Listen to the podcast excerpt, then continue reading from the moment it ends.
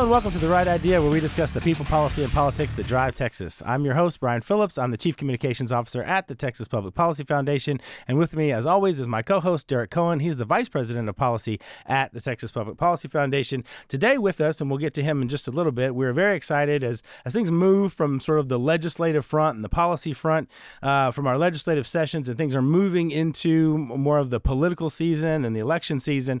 Um, we, we thought it'd be, it'd be a great time to watch Welcome uh, one of T P P F's newest members. He's the director of our new election protection project. Uh, his name is Josh Findlay, and we'll introduce him a little bit later uh, in the show. But we're very excited to talk about that because there's a lot of policy really that uh, that goes on around election reform, election integrity. There's a, a lot of crazy things that get said, a lot of uh, of, um, of debate around those issues and, and what they could mean. So we're excited to have him on because he has a very storied and historic uh, uh, resume, uh, and so we're very excited to have him and talk to him today. Uh, but first, as always, we do a little bit of uh, shameless self-promotion and kind of getting getting the uh, uh, ins and outs of what's going on, the insider look at what's happening uh, up at the Capitol. And we do that with uh, Derek's, of course, his legislative update. So we'll kick it over to you, Derek, for what's going on at the Capitol. So correct me if I'm wrong. I believe we had our last recording uh, the day before the, the school choice bill was on the floor. Is that correct? That's correct, yeah. All right. Well, uh, I think we all know what happened there. Um, no, it, for, for the for those, take us through the gory details. Uh, the gory details, in, indeed, indeed. So, as you know, uh, H B one was on the uh, the floor.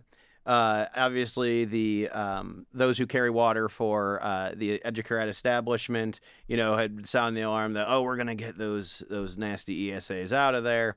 Uh, hopefully, in them trying to preserve the financial component, where it was just a windfall for uh, the district financial officers. You know, mm-hmm. Actually, some of it though, at least would have would have gone to teachers. But again, I I, I hasten to add that the state does not set teacher salaries. Right. Uh, you know, for the nth time. But that being said, that was what was on the floor the day after we recorded. What happened was there was a good amount of discussion, point of order here called, point of order there called, uh, and then they came up with an amendment to actually strip out the education savings uh, account uh, component of that, right? So take out the part that parents want and just leave yeah. in all the money for the districts. Yeah, and and to be honest with you, it was a very paltry part of a very expensive bill. Mm-hmm. Um, you know, I saw it, I saw it referred to online. Somebody said that it's basically a, you know, a school choice pilot project, um, which I, I think I think is a bit dismissive, but not entirely inaccurate. Just because of again, this is a a, a very uh, to, uh, toe dip in the water. If you look at both in terms of the overall statewide educational outlay as well as the uh, number of kids that would be serviced, but right. again, it beats the heck out of you know, nothing, yeah, right? right? And so, yeah, that was, and here's where it gets interesting. So that amendment gets proposed. That amendment gets stuck on. Um, that then, again, not going into the entire parliamentary chicanery of this, but essentially they then ensconced it in a way that that on second reading, it cannot be uh, removed, say, from a reconsideration or or something uh, like that. So or, they were successful in stripping out the E S As and then basically locked it in that there yeah. was no way to prevent that. And, and then, and again, this is something that I've torn my hair out to, you know, at the end of the uh, the Uh, regular session, you know, we, we gone back and forth on uh, it was H B forty-three ninety, uh, wherein if something leaves per the House's own rules, if something leaves the House, um, you know, that expressly omits something and the Senate puts it back in, then it's per se out of order. You know, this is I, by the way, there's no precedent of this, and even in parliamentary circles. I mean, so this is just, I mean. You know, we can we can do a whole separate episode on on, on right. House the House parliamentarian uh, parliamentarians, I should say, but that's neither here nor there for this. Just suffice it to say that that was pulled out, frozen, and then uh, the author of the bill, Chairman Buckley, who who I might have to add, deserves all the praise in the world for walking this narrow path between mm-hmm. the advocates, the opponents, and so on and so forth, uh, then pulled the bill down, yeah. uh, recommitted it to his committee. Um, I don't, it's still, so technically it's still active. Yeah. It could still pass. Um, I just, as, as I've said here before, I don't know how you change that bill where these people that are so lashed to the mast on um, opposing uh, any element of school choice because they feel it's their sacred ox getting gored. They're so lashed to the mast. I don't know I don't know if there's any negotiating with those terrorists. So that being said is, you know, will it come up? It is possible. Is it probable? Absolutely not. So the upshot is because the opponents of, of school choice, because the opponents of parent empowerment are so opposed mm-hmm. to parents having a little more leverage to, to against the schools or against, you know, or, or at least a little more leverage to try and get the schools to be more responsive to yeah. them. They're so opposed to that that they're willing to leave billions and billions and billions of dollars on the table, including teacher salaries and better benefits and things like that, because they're so opposed to the parent. Yeah, and, I mean, th- and, well, that's I think I think you're you're charitably stipulating to their talking point, because, again, you know, I saw I got I got a uh, or I've seen a mailer that a particular candidate who is uh, going to have some uh, let's just say an interesting uh, an interesting winter. Um, sent out saying, don't let them take your uh, tax relief in the form of vouchers. This individual obviously voted against it. Of course, we can talk about how the Vaders already have taken uh, tax relief in the form of vouchers. But all that to say is, again, this does not, this is not money for private schools. It's money for students. That might end up going to private, but it also goes co-curricular, supportive therapy, all these yeah, different yeah. things that the E S A covers, you know, is essentially being reduced to this, which I think it's, they've They've had to have message tested, because I'd certainly know that the legislators that are saying, oh, this is all money for private, they can't be that stupid. Mm-hmm. I mean, because, you know, they tie their shoes every day. But that being said, is that's where they're, again, lashed to the mass on. And now that's why we're seeing uh, certain political ramifications uh, mm-hmm. arising from that. I don't so, know. The Skechers have the new slip-ons, so we'll have to see who's wearing those. uh, yeah. Shout out, shout out Nike Flyease, you know. Um, um, okay. So that's school choice. Yeah. It, it is, uh, you know, we don't want to say it's dead, but um, at this point, um, it certainly has moved over from. It would take a Festivus miracle. You take a, take a miracle for this session, and then we'll see what happens next year. I mean, mm-hmm. that's the other thing, is that there have been uh, indications by both the governor and lieutenant governor of a willingness to mm. to do this again uh, uh, next year and call another special session. So we'll, so as, again, you know, as the governor said, the difference between this and a football game is that there's no time clock on on special sessions, and he can call them whenever he wants to. So, yeah. all right, but we also, and before we get to Josh, because I definitely want to get into a deep discussion on our election integrity efforts, um, but talk to me a little bit about S B four and um, sure. the, the immigration law that, that is heading to the governor's desk.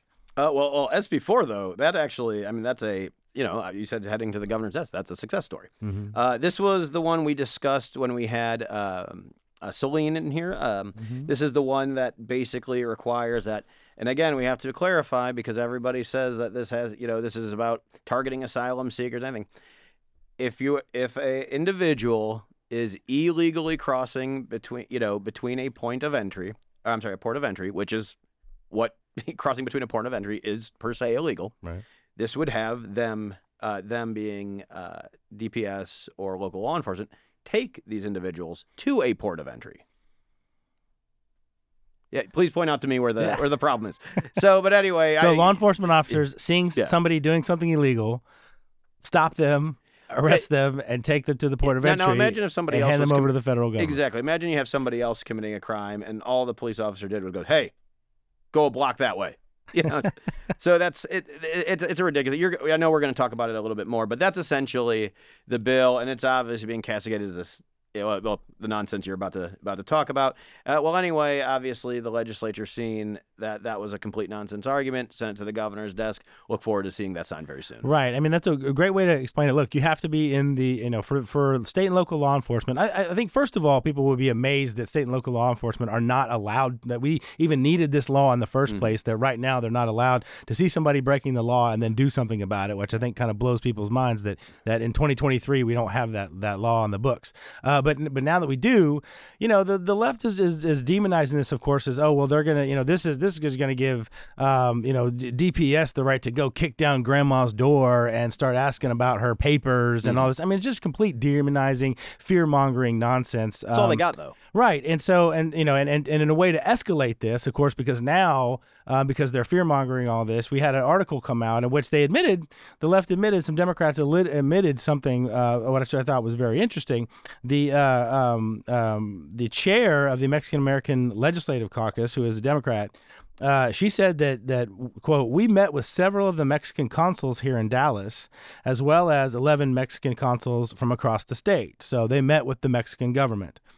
Uh, in partnership, we will be putting together an uh, informational and town halls across the state to educate our community about the impact of Senate Bill four. So in essence, they're going to be working with the Mexican government to undermine and attack S B four, which is the law which which allows local and state law enforcement to to essentially do their job. So the cartel suffused Mexican r- government, right? So the, and the cartel, and of course the the the Mexican government is is effectively a cartel syndicate at this point. They're doing the agenda of the cartels. They work hand in hand uh, to thwart border security efforts um, uh, at the border. And now you have politicians within our own state now colluding with the Mexican government slash cartels to undermine the very laws we're trying to, to use to protect these communities. And they're going to be going into these communities attacking these laws. So uh, just wanted to highlight that, uh, that, that that was that was a that was a uh, maybe an unwitting omission uh,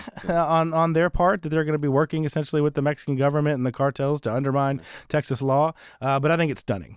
Yeah, well, I, as I say, I think I'm just getting to a point of, of cynicism in this particular role where, yeah, it, uh, it, I, I'm like, huh, that's eyebrow raising, but I wouldn't say shocking anymore, you know. And then, you know, obviously, you know, when you start down, I mean, it's probably a product of the political moment we're in, to be honest mm-hmm. with you, where everything you don't like is racist. You know, remember, any every government that uh, is doing something you don't like, it's fascist. You know, it, it's again, it's this.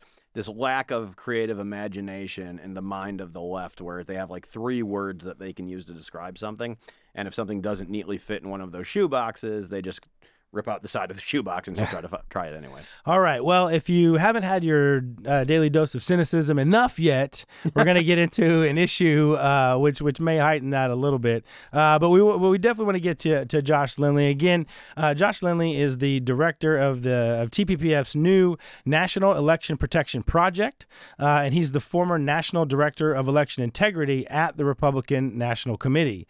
He served as legal counsel to presidential campaigns, where he has run an election integrity war room from the White House, served as senior advisor to the campaign's election integrity program, and built out the campaign's legal network. Josh, welcome to The Right Idea.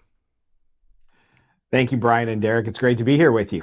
Uh, and I will mention that Josh is remote uh, with us. He's in he's in D C, works from uh, from our offices there in D C. So First thank you for guest. being for being remote. This is great. This is new technology. We're innovating, Derek. This is this is new. We used to just set up a scarecrow and like put his headshot on it, but you know, we've Jefferson. We've evolved in our in our technology.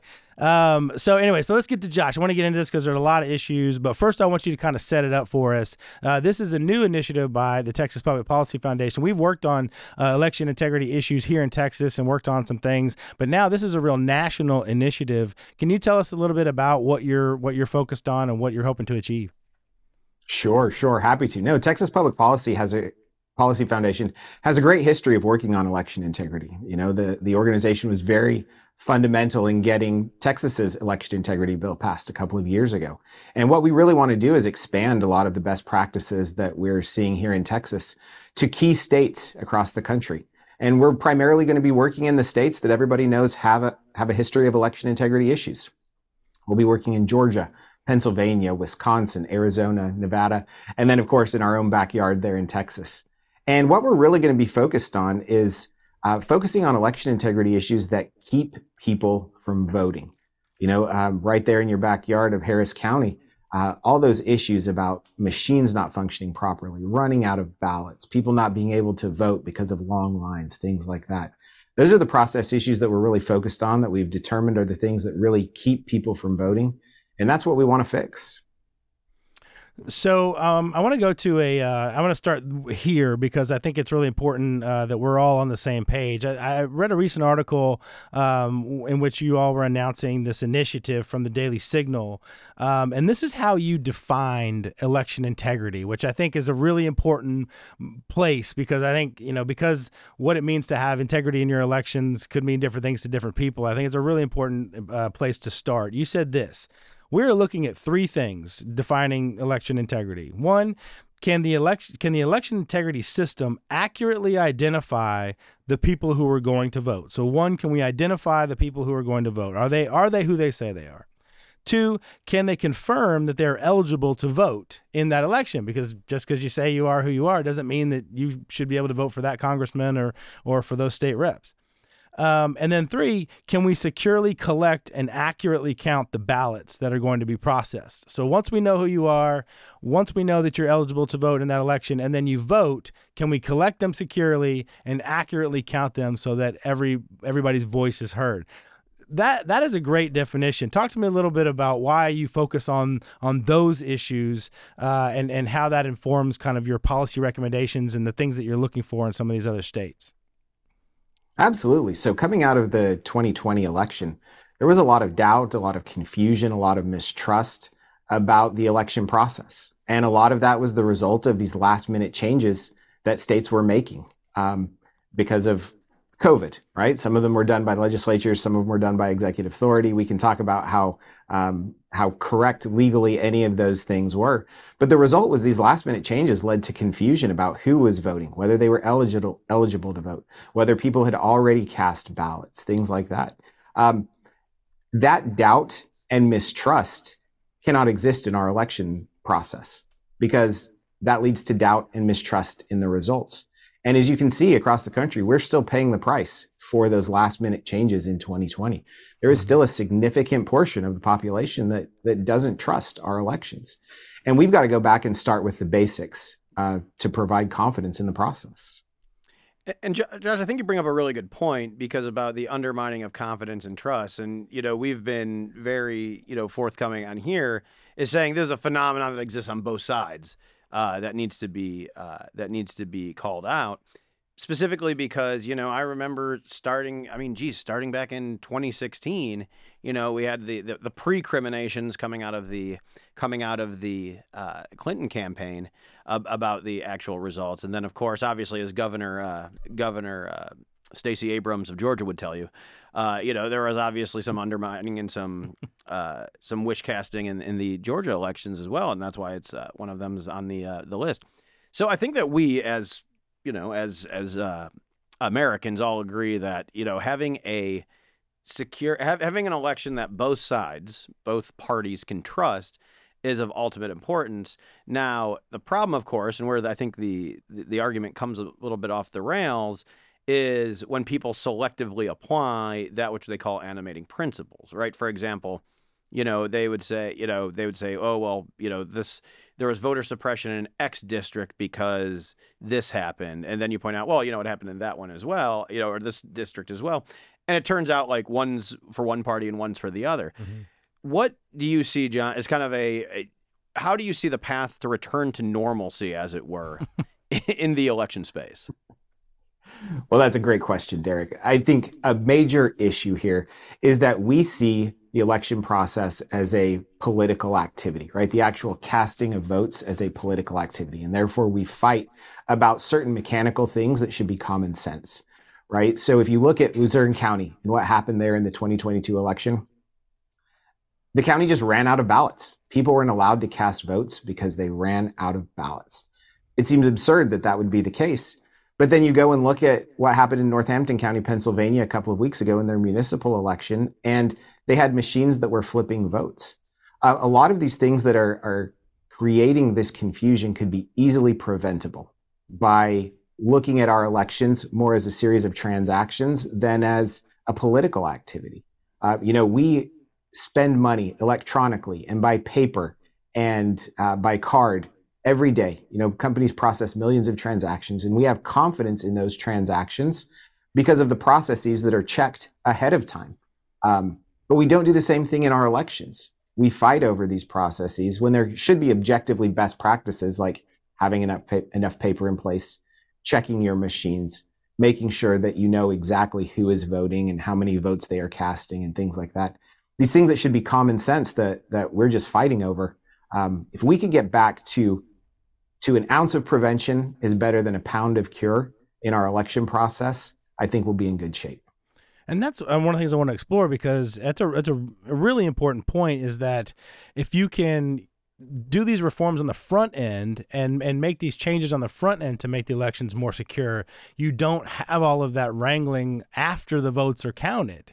right? Because then, you know, if if the votes are counted and it goes a certain way, but then they find out that some machines weren't working or that certain people weren't allowed to vote, and now they should be able to to cast their ballots because they, you know, after the fact, because they were weren't allowed to cast them on election day, and then it changes the the outcome, then that's when you have all of the conspiracy theories flying and all of that. And and to your point, like how important is it is that we, you know, work on this now? I mean, that's one of the reasons why I think, um, you know, we've, we've started this initiative now is because we need to fix these reforms in the context of just getting the election day right mm-hmm. versus trying to change it after the fact whenever we see all of the problems. So, so one of the, re- one of the things I want to ask you about in that regard is, you know, this isn't a fifty state Um, initiative. You know, you have picked uh, these particular states.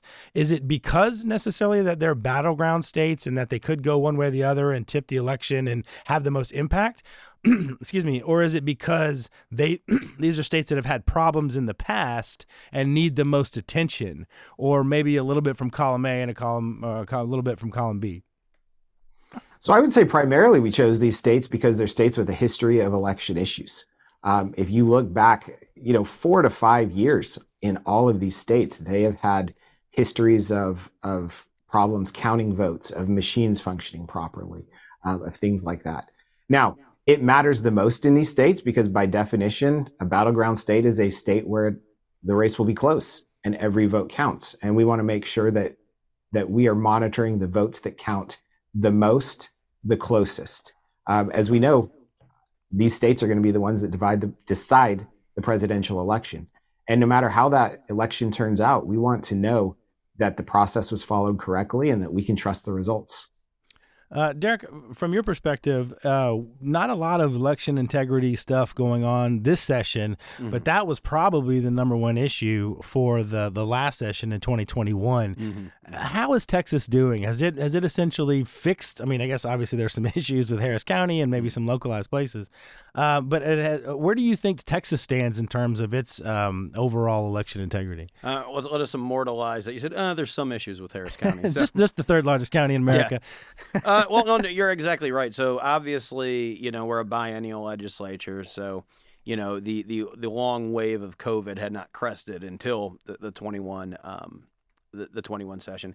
But as we saw with, you know, that was a very, very contentious bill. And when I say contentious, I mean, not on what it actually did. It didn't really do anything, you know, outside norm. It just said, hey, you're going to abide by the election law that's already on the books. You're not going to be able to rewrite things on the fly. Mm-hmm. Um And, and so on and so forth, but of course that's what led to the uh, that's what led to the uh, the historic uh, quorum. I didn't say historic; they've pulled that nonsense before, but uh, it's what led to the the quorum break. Um, people walking out on their jobs, and at, at the end of the day, the same bill ended up passing. Mm-hmm. Um, a little bit stronger, actually, prior yeah, to the quorum break. It, it, exactly, because I think it also also people got a little bit tired of dealing with that nonsense, mm-hmm. and so. That was, I would say, the the Ragnarok over election in Texas. Now, interestingly enough, you know, Georgia was one of the ones that went through first. Remember, they for their particular uh, election integrity bill, they lost the what was it, the M L, uh, M L B All-Star Game in Atlanta. Mm-hmm. Yeah, uh, you got you had Joe Biden out there calling it uh, what was it Jim Eagle. Um, or what have you? Yeah, Biden. Yeah, yeah. That's what, sorry, Biden out there, and because yes, apparently. Um, Uh, apparently an eagle is a, a greater form of crow. Um, I'll have to, I, I watch a lot of Always Sunny in Philadelphia, but I don't know if they weigh into that in the crow stuff. Uh, but that being said is they kind of took a lot of the national heat for that. But what we saw in Georgia, what we saw in uh, Texas was the, not only did the voter rolls grow, you know, ex, I don't want to say exponentially, but grow from that. We saw a larger percentage voting after that. So if this was supposedly a, a, a exercise in voter suppression, it came about it came about the exact opposite result. Now, maybe that's because people saw this and they were more engaged, whatever the case might be. But let's just say that the the recriminations from uh, folks on the left who think that, you know, showing an I D, you know, showing an I D is the second coming of the uh, uh, of the Reichstag. Right. It it just it, it never came into being. So what we saw this session and a, and a little bit in the subsequent sessions. Um, Uh, I'm sorry, a little bit in uh, uh, session subsequent to twenty-one was a little bit of, of of nibbling around the edges. Remember, we talked about Chairman Betancourt's bill about uh, a person can't live in a post box, uh, right, you know, it's right, things yeah. like that. But but basically, turns out. yeah, basically just just things like you know things like that. So I would say the not the omnibus level thing that we had in twenty-one, but more of the uh, tightening up the ends. But like this, this we did have a couple uh, election bills, I would say, go through the legislature, or, or should I say attempt to go through the legislature, uh, one including ranked choice voting. Um, but we really didn't see anything that w- I would consider uh, titanic. But I would like to take that opportunity, if you don't mind, and ask Josh. So, Josh, ranked choice voting seems to be a, a, a hot topic. Uh, you know, it I, I've seen it considered basically the panacea of any form of uh, civic strife that are that, that that political that comes about from political disagreement. Can you give us kind of a, a thirty thousand foot view of what ranked choice voting is, how it works, and then kind of give us an assessment of, you know, does it solve these problems? Sure. So ranked choice voting is a system where instead of a, of getting a ballot and you, you make your selection, the person that you want to vote for, and then you submit that ballot and all the ballots are tallied at the end of the election. And this is across per race. Yes, per race, per race. Essentially what happens in ranked choice voting is you've got a list of all the candidates that are running for that office and you rank them in order. You fill in a circle for your top choice and then a second choice and a third choice and so on, all the way down the ballot. And what gets tricky here essentially is, is how the counting happens. Because as they tally the votes, if people, um, if your candidate does not rank high enough in the tally as they're counting the choices, those candidates drop off. And so as people, um, you know, cast, don't choose, make all of the selections, for example, their votes uh, get dropped off as the counting happens. And the confusion here is that people don't understand how ranked choice voting happens. They don't understand how it works. And if you look at the studies, you know, um, and what has happened in practice up in Alaska, uh, it really benefits, uh, it, it disenfranchises a lot of voters and it benefits people who can profit off the confusion of the voting process. And and one of the things that one of the things that I've heard is that that it, and and again, I would I would I'm well. well receptive to any data that suggests this, but I just haven't seen it, that it it enforces and rewards moderation in political discourse. Is that true? I would say it, not necessarily moderation in political discourse, but I, I what I would say is it it consol- well, it consolidates people toward the middle, right? Um, because the farther that you get from being a mainstream candidate, the less people know your name. And so those people just don't get votes at the end of the day. And I think um, those votes should and would be counted under another political system. I just think it's purely undemocratic. I mean, if you have an election and you have certain people, you know, you have a number of people who make it onto the ballot, that's the election. And I go in and I make my one choice among those individuals for for that election. And then if if you don't get fifty plus one percent, then you have a runoff. And then you have another election where you have to show up again. And if the rules are that you've limited to, to those top two people, then great, I can go in making that educated choice. But the idea that, you know, my My third or fourth choice would ultimately be the one that gets scored for me making that vote. I mean, no, that's I, I went into that election and I chose that first person. And that's yeah. who I wanted in that election to, to be the governor or whoever. The fact that the process would then score my vote as somebody that I picked third or fourth or fifth is just absurd. I mean, the whole the whole the whole notion of it's just absurd. Well, no, and I, I appreciate you flagging the, the runoff, because that's one of the usual things that I've heard about this. Oh, well, you know, imagine all, all this money we're saving uh, for, yeah, because now the people that the people that advocate ranked choice voting tend, let's not call that, let's just not say that they're fiscal hawks, okay?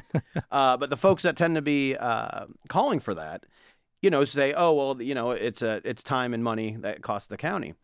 But if you look at what, implementing a new voting system, educating the public, and then, as we've seen in many cases, the litigation that usually follows because you've seated the wrong candidates has happened before. Mm-hmm. Uh, essentially, any of those cost, the, those marginal uh, cost improvements are completely wiped out. Mm-hmm. And so it's one of these things where I think, and, the, and again, Josh, correct me if I'm wrong, but what I think the rank, the, the all the, the hullabaloo behind ranked choice voting and the support behind it, it correctly diagnoses that we are lacking civility within our politics. I'll be the I'll be the the, the first to say. Um, but then it prescribes a solution that not only will not solve that, because it comes from a completely different route than the ones that they actually want to acknowledge, but not only can be, but it comes with all these other unintended side effects for that. You know, like when you know watch you're watching T V, you hear these commercials about you know whatever this particular uh, uh, you know medication is, and it says, oh, it might your eyeball might fall out, and you know your you know it might give you like you know uh, advanced leprosy or something like that, and it's like, whoa, this just deals with shingles, man. Like I, I think that seems like a pretty uh, pretty stark downside risk, and so it's like, why you know in some cases why would you even bother bringing that in the first place when you have a system that largely works but gets blamed for a lot of external actors from that system. Right, Josh. I mean, the the criticisms are not about, you know, the or the, the issue is not that we're spending too much money on elections. What the issue is that we need to get our elections right. That's exactly right. That's exactly right. I mean, the money is there. Um, the money is there to finance all of the elections that we need to conduct across the country. We've just got to refine the process and make sure that it works better so that people now, have confidence. Um, Now, I want to get to a couple of hot button issues. You know, uh, Derek's already mentioned one on ranked choice voting, but before we do kind of rapid fire uh, on that, um, just to ask you broadly, what what do you think? I mean, now that you've kind of assessed this and we're going into these these battleground states, what do you think generally is is the biggest threat to the twenty twenty-four election in terms of the administration of it? What what should be the things that people are really looking out for, uh, even outside of these battleground states? Well, so it's a really interesting question, Brian. Um, I'm going to share something with you that not a, not a lot of people know. But one thing that we did at the Republican National Committee last election cycle is we put eighty thousand new poll workers and poll watchers in place across the country. It was something Republicans hadn't done before uh, because we had confidence in the election process, but that changed after twenty twenty. We gave these poll workers and poll watchers an issue reporting system, and they reported back over twenty-five thousand issues across the seventeen uh, states that we targeted. What was fascinating to me was that in every state, the same three issues reported. Now, because of state laws, they could have manifested themselves in different ways. Um, you know, they would, could be in different orders in the in the states, but the same issues uh, occurred across all states, and there were three things. First was issues with the ballots, uh, like we talked about in Luzerne County, places running out of ballots, misprinting ballots, uh, putting races. Uh, incorrect races on ballots, you know, races that, that didn't actually have opponents or had already been decided on ballots. Um, so incorrect ballots is the first thing that people really need to watch out for. If you're going in there on election day and you're trying to cast a vote, pay attention to every single race up and down the ballot to, to make sure you've got the right ballot. Second thing was issues with machines functioning properly. properly. Now, let me be clear. I'm not talking about machines flipping votes. Uh, what I'm talking about is you go up to, sh- to vote on election day, and the e-poll book, well, e-poll book doesn't work correctly. So you can't check in. Leads to long lines, right? The things like we saw in Maricopa County where the, the ballots didn't match up with scanners. So they sc- couldn't scan the ballots properly, which led to people putting you know, different ballots in different boxes, having to use provisional ballots, lines backing up out the door, all of that sort of thing. And then the last thing was meaningful observation for the absentee ballots. Shockingly, that is still an issue across the country. And again, it's not that people are, are seeing fraud. It's just that they're not being able to see what happens with the processing of these ballots. Now, how and do you so, how do you go about fixing these issues? I mean, are these things that you can test before election day? Because all three things that you mentioned right now, I mean, you don't know you have a problem until you have a problem, and it's on election day. So how do you how do you try to? I mean, is there a you know like a like a red team you know for this kind of no. thing that they that they can that they can test and and and uh, and figure out, make sure it, it's going to work whenever they need it to work? Well, Brian, that's exactly what we're advocating for, is going into these counties ahead of time, uh, making sure that they are following first the state law and second, just general best practices, because a lot of the solutions for these things should be common sense. You know, working with these counties, collaborating with them to make sure that they are following the best practices, that they're testing everything properly before election day, uh, so that when they go into election day, everything's ready to go. Um, this should all be taken care of ahead of time. And, you know, a lot of proactive counties really are taking advantage of this. They're constantly refining their election processes, improving in really innovative ways. And the ones that don't are the counties where we still see, we still see all the issues. So, Josh, you, you bring up a very good point about, uh, you know, it, it, this is a universal good, right? This isn't a, you know, thing that benefits universally Republicans, benefits universally Democrats. But sanctity and security in our elections is something that's very important. And keep in mind, especially in Texas, you know, we actually have a lot of individuals on our ballot that are nonpartisan. When we're talking about, you know, someone running for city council or somebody running for mud board or, you know, the the board of the library district or something like that. Mm-hmm. You know, this is a thing that is largely uh, nonpartisan as well. I just wanted to add that. Now, we talked a lot about the actual casting of ballots being, you know, kind of ground zero for a lot of your project. Let me ask, what is what are other issues? What are issues in the broader election space Uh, that you think could undermine uh, the integrity of any uh, future elections, or, or should I say things that have that potential if they haven't already? Sure. So I think one thing that you have to look at is how ballots are being collected. Um, drop boxes, I would anticipate, are still going to be an issue this time around, specifically drop boxes that are not secured. Uh, one thing I'd like to share that I, I found to be kind of fascinating, we were up in Bucks County, Pennsylvania, doing some testing for their um, municipal elections. And if you remember, Pennsylvania is a county that has had notorious issues for unsecure drop boxes. And Bucks County specifically uh, has faced a lot of criticism for what they did with their drop boxes. And I just want to highlight this county because I really saw a lot of improvement up there that was impressive. First of all, they only had eleven drop boxes across the county. Now, keep in mind, this is a populous county. It's a, a collar county to Philadelphia, and southern Bucks County uh, really bleeds into Philadelphia. So they only had eleven drop boxes. Um, they were all inside government buildings, so they were only open government hours. You know, not the twenty-four hour drop boxes that we saw in, in other places. Uh, they had a physical monitor there looking at everybody who was coming in to, to bring in a ballot, and a video monitor as well, um, so that they could provide instruction to people, let them know that, you know, you're only allowed to cast one ballot, your ballot. Um, and then if, if errors did happen, they were there to flag those issues to the county. So I think in places that are not implementing security best practices around drop boxes, that's something that we should we should be looking at closely. Uh, I think a lot of things you're you're going to see as well are the placement of voting centers, um, mm-hmm.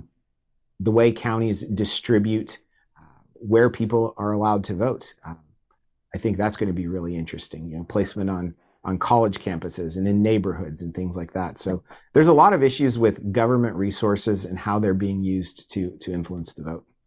And since you won't do your own shameless promotion, I will do it for you. Uh, in today's Washington Times, Josh has a fantastic piece on the Bucks County uh, issue. And you start with the story, and I think this is really important for everyone to understand, our listeners and, and viewers out there to understand that you start with a story of a woman who I think is the vice chair of the Democrat Party for the county, uh, being on tape, stuffing dozens, if not hundreds, of ballots into a box late at night. Um, and so it called into question exactly what exactly she was doing, and there's been an investigation into this. And this is what we're talking about. You know, that they talk about these drop boxes. Oh, they're making it more convenient. People don't have to stay in lines. They can get off of work, or they can drop their kids off and go and go vote real quick. You know, and it seems like this this um, uh, you know this this um, noble purpose. And yet now we have this example of somebody in the county, you know, at midnight mm-hmm. stuffing dozens, if not hundreds, of, of ballots. Uh, so it does happen. It's not something that that anyone's making up. It's not something that anyone's fabricating. That these issues do happen, and they need to be investigated. So um, so I think that's really important. Again, I'll, I'll, I'll push Josh's op-ed today in the Washington Times. If you haven't read it, go and check it out. One of the other th- uh, issues I want to bring up is is I don't know, interference might be too strong of a word, uh, but these N G Os, the the this issue of what, you know, what used to be called the Zuck Bucks, where they're where, where you have these nonprofit organizations spending a bunch of money to uh, to do, you know, again, seemingly noble purposes of, of registration and so on. But it seems like the money, or at least the, the the ratio of money where they go in and invest, seems to be, you know, ten to one, fifteen to one in these Democrat areas compared to the Republican areas. Deployment. Yeah, exactly. And so they right. can say, oh, yeah, well, we totally went into that conservative county, but we went into these fifty other, you know, more Democratic heavy counties and did more registration there. I think we've solved the problem, Derek, here in Texas. No, haven't solved the problem. So, so then we, Josh, we've, sol- we've solved about half of it, and I don't want to step on Josh's toe, so I'm gonna let him take that away. Yeah, yeah. Have we? Have we? Have we? Because I know we tried to address it. I'm not sure how far that legislation went, or if it was included in the big bill that ultimately passed. Uh, are we? Are we secure here in that area in Texas? And what about other states? Well, I would say this: we're getting there. uh, like Derek said. So the issue with Zuckbucks is that a lot of states did a great thing and passed uh, Zuckbucks bans, right? They passed third, third-party money going to influence elections. The problem is uh, certain entities are still working around that ban to try to get money into the election system. I mean, we saw it in DeKalb County, Georgia, uh, this past year, and the Georgia uh, legislature has had to go and, and pass another level of a Zuckbucks ban because the entity was just trying to, to go around what was there in the first place. So I don't think you're seeing an end to this yet. It's not perfect. Um, there's a lot of studies happening out there about uh, entities that are still trying to, to penetra- penetrate uh, our governmental systems. One thing that I want to emphasize, though, that a lot of people aren't talking about is, you know, we always talk about the money that is used to buy infrastructure that could benefit one party or the other. The other thing that people get when when they accept Zuckbucks dollars, though, is um, they get access. Right? The other side is buying access to be part of the election system. And going back to Bucks County, part of the reason we we chose that, it was um, Politico wrote an article uh, about Bucks County over the, the summer. And some of the candidates said, uh, you know, if we don't win this race, then the elections in twenty twenty-four are going to be run under Republican rules. Uh, what's the opposite of that? Whose rules are you running them under? And so one thing that we're really trying to ad- advocate for is making sure that there's even access or clear access to the election system on both sides. So we still have a lot of work to do on Zuck- Zuckbucks. The bans that have been in place are great. Um, people are still trying to work around those, but we also need to pay attention to the access and who is mm-hmm. who is actually working our elections from the outside. You probably, I, I'm going to say, because we obviously, you know, we're inside baseball kind of podcast, but Josh, I want to give you the opportunity uh, to actually explain uh, what Zuckbucks are and kind of how the etymology there works, how to come about that name. Sure. Thanks, Derek. So Zuckbucks are named after the famous or infamous Mark Zuckerberg, depending on how you, you look at that. He funded organizations uh, in the twenty twenty election to upwards of half a billion dollars almost. Um, and he he provided this infrastructure to certain uh, election jurisdictions under the guise of, we want to give you extra money so that you can run a proper election under um, everything that was happening through COVID, right? What we found out afterwards, though, was that this money was rarely spent to actually, um, on what it was meant for, on COVID precautions. It was spent to expand election infrastructure that was really used to benefit one, one political party. And uh, the studies that came out afterwards on both where the money went, to what we talked about earlier, and how it was spent was really shocking to a lot of people. It was a level of outside influence on our elections that our country has never seen before. Uh, its magnitude was absolutely incredible. I mean, a half a billion dollars targeted to certain counties across the country was just amazing. And we saw the results of, of what happened, the confusion that it, it caused. And what we've seen afterwards is a real desire by states to get rid of these third parties participating in the election process. No matter what side you're for, this should be uh, an even process. Uh, the government should probably run it. It should be a main function of government is to run a free, fair, and safe election. Uh, and we don't need other other parties Uh, participating with their dollars or their infrastructure. Well, I mean, it'd be very similar if, say, you know, uh, you know, Sheldon Adelson's estate went and started funding, you know, the, the conservative areas around Philadelphia to strengthen those voting precincts. Right. Yeah. Sure. And I'm I'm always curious to know, like, because for someone who's so um so careful with his image, uh, Mark Zuckerberg, I wonder how he reacted to the fact that there's this Zuckbucks thing that's out there, uh, based on his, uh, or if it was, you know, intentional at all. Not to be conspiratorial, but um, I'm, it's always curious to uh, to to to see if if uh, how he would have reacted to that. Um, so a couple more things while we have just a couple more minutes left. Quick rapid fire, just because these are some hot button issues. I um, want you to maybe address all at once. Um, one is uh, you know voter suppression. I mean, there's been a lot of new reforms um, that people have claimed, you know, across the states that are going to you know re- reduce the number of voting or reduce turnout, uh, particularly in certain areas. Have you seen any of that? I mean, is there any evidence that any of these reforms um, have have driven uh, voter turnout um, to new low levels? levels or anything like that? No, absolutely not. In fact, it's been the exact opposite.